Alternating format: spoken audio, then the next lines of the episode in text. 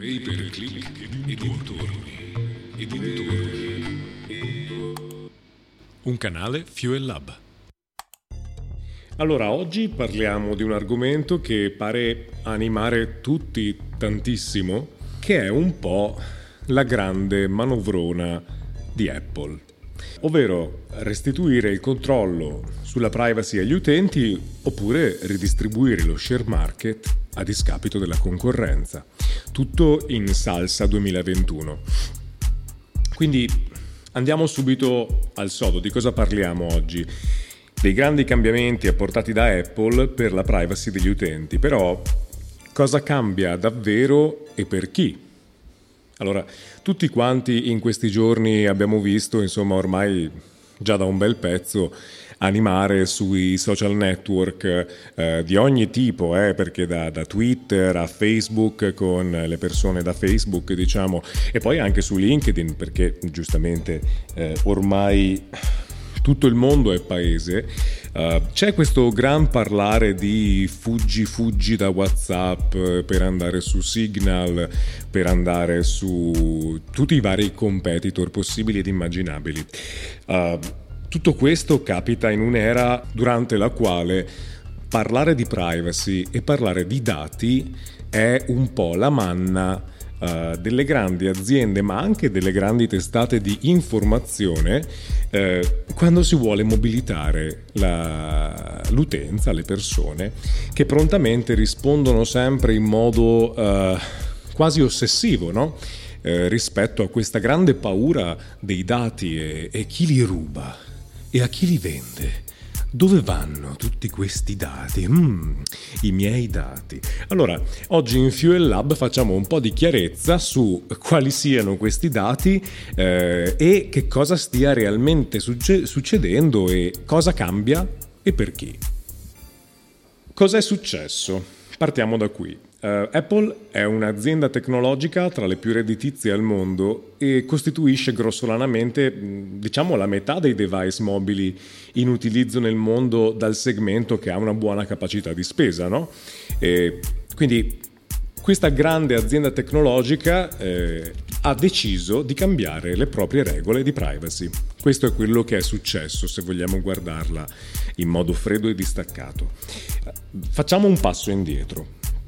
Già anni fa è arrivato il GDPR in Europa e in America il CCPA, um, che sono dei sacrosanti regolamenti, uh, diciamo che vanno a creare una serie di regole per tutte le aziende, ma in generale tutti quei siti web, quelle app, quelle attività online che per forza di cose funzionano attraverso i dati. Cioè torniamo a questo, a questo punto base Internet non è una magia. Internet, tutto quello che noi facciamo ogni giorno è possibile grazie a dei dati. Esistono dei dati sensibili, ok, di vari livelli e di diverso tipo, dal livello più privato e più sensibile, come per esempio il vostro numero di carta di credito eh, e i relativi codici di accesso all'home banking no? e tutte queste cose, fino a dei dati che sono quelli di cui si parla in questo caso, che sono dati che voi avete sempre ceduto felicemente a ogni tipo di servizio per ottenere appunto eh, il servizio stesso e che adesso vengono usati come strumento di marketing ed essenzialmente un pochino mm, dal nostro punto di vista diciamo come sistema di terrorismo mediatico. Adesso vi spieghiamo perché. Fino a quando non è arrivata in Europa il GDPR e in America il CCPA, che ricordiamo alla fin fine servono a poter multare eh, con multe molto salate aziende che hanno una grossa cassa, eh, ecco, fino ad allora noi non sapevamo niente di come funzionasse sotto il cruscotto il web, no? E cos'è cambiato? Non è cambiato niente perché non, l'utenza non lo sa neanche adesso essenzialmente. Quello che succede è che arrivano eh, grandi influencer come Elon Musk e ci dicono scappa perché c'è un gigante cattivo che ti ruba i dati. E questo nel 2021 ha un sacco di presa. D'altra parte siamo nell'epoca dove l'informazione velocissima, semplice, che non richiede alcun ragionamento, eh, è quella che funziona meglio. Perché? Perché abbiamo tutti poco tempo, perché siamo eh, sovrastati da un sacco di informazioni, cose, per mille ragioni. Tutto questo parlare di dati eh, in linguaggio marketing si chiama buzz. Quindi diciamo che nel corso degli ultimi anni si è alzato un grande buzz riguardo all'utilizzo dei dati. Quindi tutte le aziende hanno iniziato ad adeguarsi alle normative, ma Apple ha deciso di fare una cosa diversa per il proprio piano business del 2021 fino al 2000 e non lo so. Eh, ha deciso di usare questi regolamenti come metodologia di branding e di marketing con l'obiettivo di diventare il sinonimo tecnologico di quelli che ci proteggono dai ladri di dati che è esattamente quello che l'utenza chiede, è esattamente quello che il mercato eh, richiede e del quale ha fame. D'altra parte Apple è sempre stata eh, bravissima a interpretare la domanda eh, dell'utenza e traslarla nei propri prodotti tecnologici. E attenzione che vi parlo da un iMac e leggo gli appunti che mi sono preso su un iPad Pro. Quindi io sono assolutamente un utente Apple. Eh? Questo non vuole essere un, un attacco a testa bassa da Samsung fanboy o cose simili. È che mi piace parlare dei fatti. Quindi Apple prende questa decisione ed è un vestito che le calza a pennello e che ha anche risolto, diciamo, mm, una necessità, quella che è di mettere automaticamente in pessima luce la concorrenza. Andiamo al perché è successo tutto questo, perché adesso Apple, perché ora? Beh, perché c'è bisogno di fare revenue ed è questa un'ottima strategia di business, cioè grazie a tutta la disinformazione circa l'utilizzo dei dati online e di cookie, eh, l'illusione di avere il controllo sui propri dati, no? la, la, possibilità di negare a prioristicamente il consenso quando appare un pop-up che prima non c'era, eh, è proprio quello che l'utenza oggi vuole, no? perché è una cosa che ti dà una sensazione di controllo. È, è una sensazione meravigliosa, no? Il controllo, è, è un'illusione davvero magica quella di avere potere, ma la cosa strana è che continuiamo ad illuderci di avere potere su cose che non comprendiamo e delle quali non abbiamo voglia di leggere il libretto delle istruzioni. E così Apple eh, ma non è l'unica, insomma, crea dei libretti delle istruzioni talmente semplificati, talmente ormai dei geroglifici che dovrebbero riassumere appunto 40 pagine di privacy policy in un disegno e, e noi utenti eh, noi utenti siamo felici essenzialmente. Ma torniamo ad Apple. Com'è che Apple realizza la maggior parte del proprio revenue? Eh, essenzialmente mh, ha diversi canali no? di, eh, di, reddito, di, di, di approvvigionamento. Eh, uno di questi è la vendita dei device. Potremmo dire che essenzialmente Apple eh, guadagna la maggior parte del proprio fatturato attraverso la vendita dei device hardware e attraverso eh, l'hosting delle app software, giusto? Uh, mentre altre aziende come Google e Facebook fanno il loro revenue grazie alla pubblicità personalizzata, Apple fa i soldi in un'altra maniera. Quindi Apple si fa portavoce della salvezza del popolo, sfruttando un po' l'ansia no? eh, sul traffico dei dati come tecnica di branding. E questo ha a che vedere con l'introduzione del nuovo sistema operativo iOS 14. Vediamo un attimino adesso che cosa cambia e come cambia e se è veramente a favore dell'utente. Ma soprattutto, che è molto più interessante forse per chi ascolta questo podcast e per chi segue Fuel Lab, andiamo a vedere cosa cambia per i professionisti del marketing digitale. Negli atti pratici cosa cambia? Cambiano essenzialmente due cose. Uh, la nuova normativa privacy per le app su App Store che in pratica fa sì che ora Apple possa avere un maggiore controllo su chi ha diritto o meno di portare la propria app su App Store e dallo stesso tempo, naturalmente, chi espellere e chi no.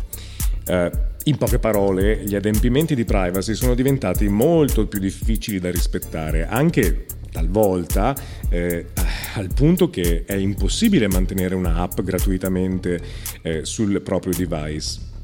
Ed i piccoli sviluppatori incapperanno facilmente in sviste o leggerezze ass- assolutamente diciamo non parliamo qui di falle di privacy o altro parliamo di leggerezze a livello leguleo su privacy policy che da una parte l'utenza le vuole sempre più corte, sempre più semplici perché se no sono illeggibili, però se le fai eh, corte e semplici allora ci sono i buchi e, e stai violando la privacy.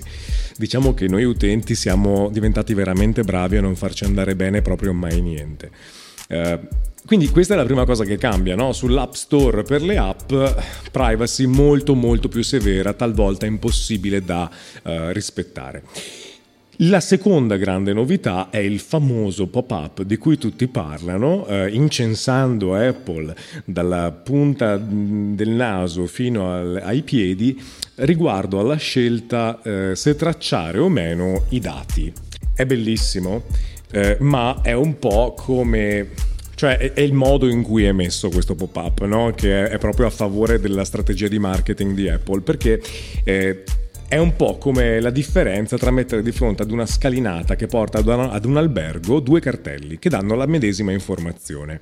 Eh, da una parte abbiamo i pop-up di privacy eh, standard, soliti, che uno può anche modificare, no? Che dicono ad esempio attenzione, scalino sdrucciolevole. E però invece adesso il pop-up che troviamo per le applicazioni Apple dice vuoi salire questa scala e romperti quasi certamente l'osso del collo? Premi sì se vuoi romperti l'osso del collo, oppure premi no se preferisci che non ti succeda.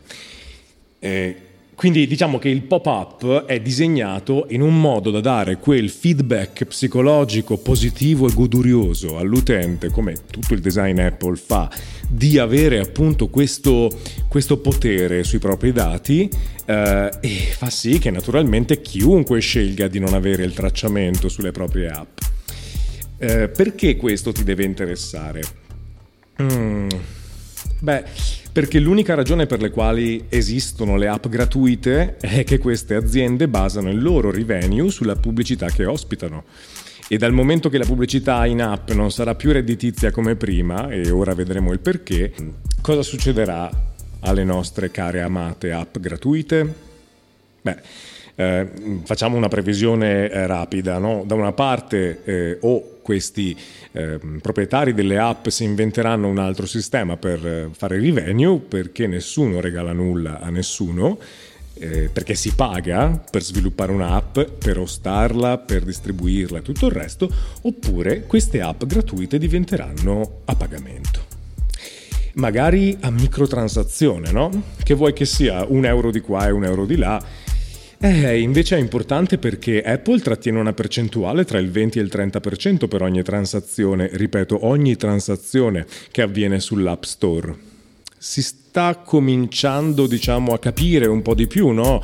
il motivo di questa manovra di marketing e come vedete, eh, diciamo che eh, i dati, no?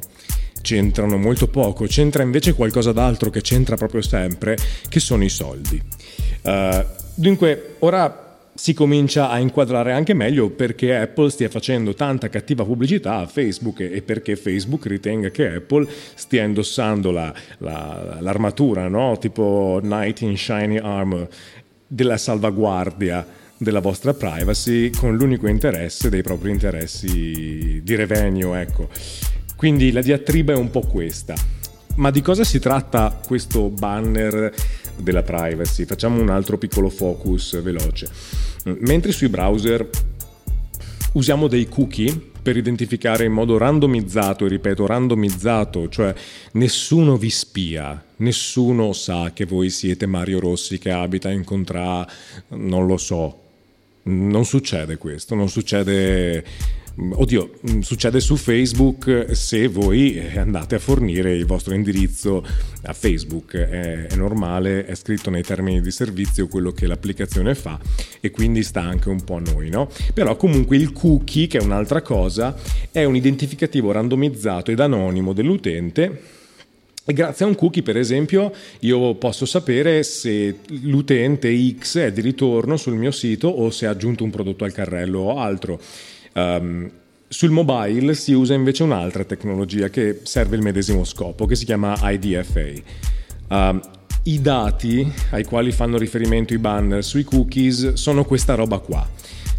In poche parole, nessuno sa chi sei, nessuno ti studia come persona e nessuno ti influenza con un cookie. Uh, l'influenzare la coscienza delle persone tramite le fake news è qualcos'altro. I cookie non fanno questo. I cookie sono quello che ti permette di ritrovare su Netflix, per esempio, il punto in cui eri rimasto quando stavi guardando un film e credo che sia una personalizzazione che non vi dispiace, giusto? Uh, I cookie ti permettono di salvare un elemento nella wishlist eh, anche senza fare login su un e-commerce, i cookie fanno questo. Uh, questa tecnologia fornisce ai sistemi di analisi comunque un ID utente anonimizzato, quindi ripeto, nessuno vi spia, nessuno sa che siete voi, siete solo un numero random su una grossa tabella, un po' come nella vita reale. Cosa significa però tutto questo per i performance marketers? Naturalmente le persone che eh, hanno una, una capacità d'analisi critica su questo problema sono poche perché sono poche le persone che conoscono come funziona eh, sotto under the hood no? il web. Quindi al di là del tracking base eh, sarà molto difficile comprendere l'attribuzione. Eh, se non possiamo identificare un utente in modo anonimo e sapere che ha cliccato su un annuncio e poi magari ha comprato qualche giorno dopo, diciamo che dovremmo riconsiderare molto di ciò che facciamo online in termini di analisi progettazione. Allora però questo podcast sta diventando davvero un po' lungo e quindi lo continuo su un episodio dedicato per noi professionisti e sicuramente troverai il link nella descrizione. Grazie per aver ascoltato, godetevi la serata e ci vediamo online.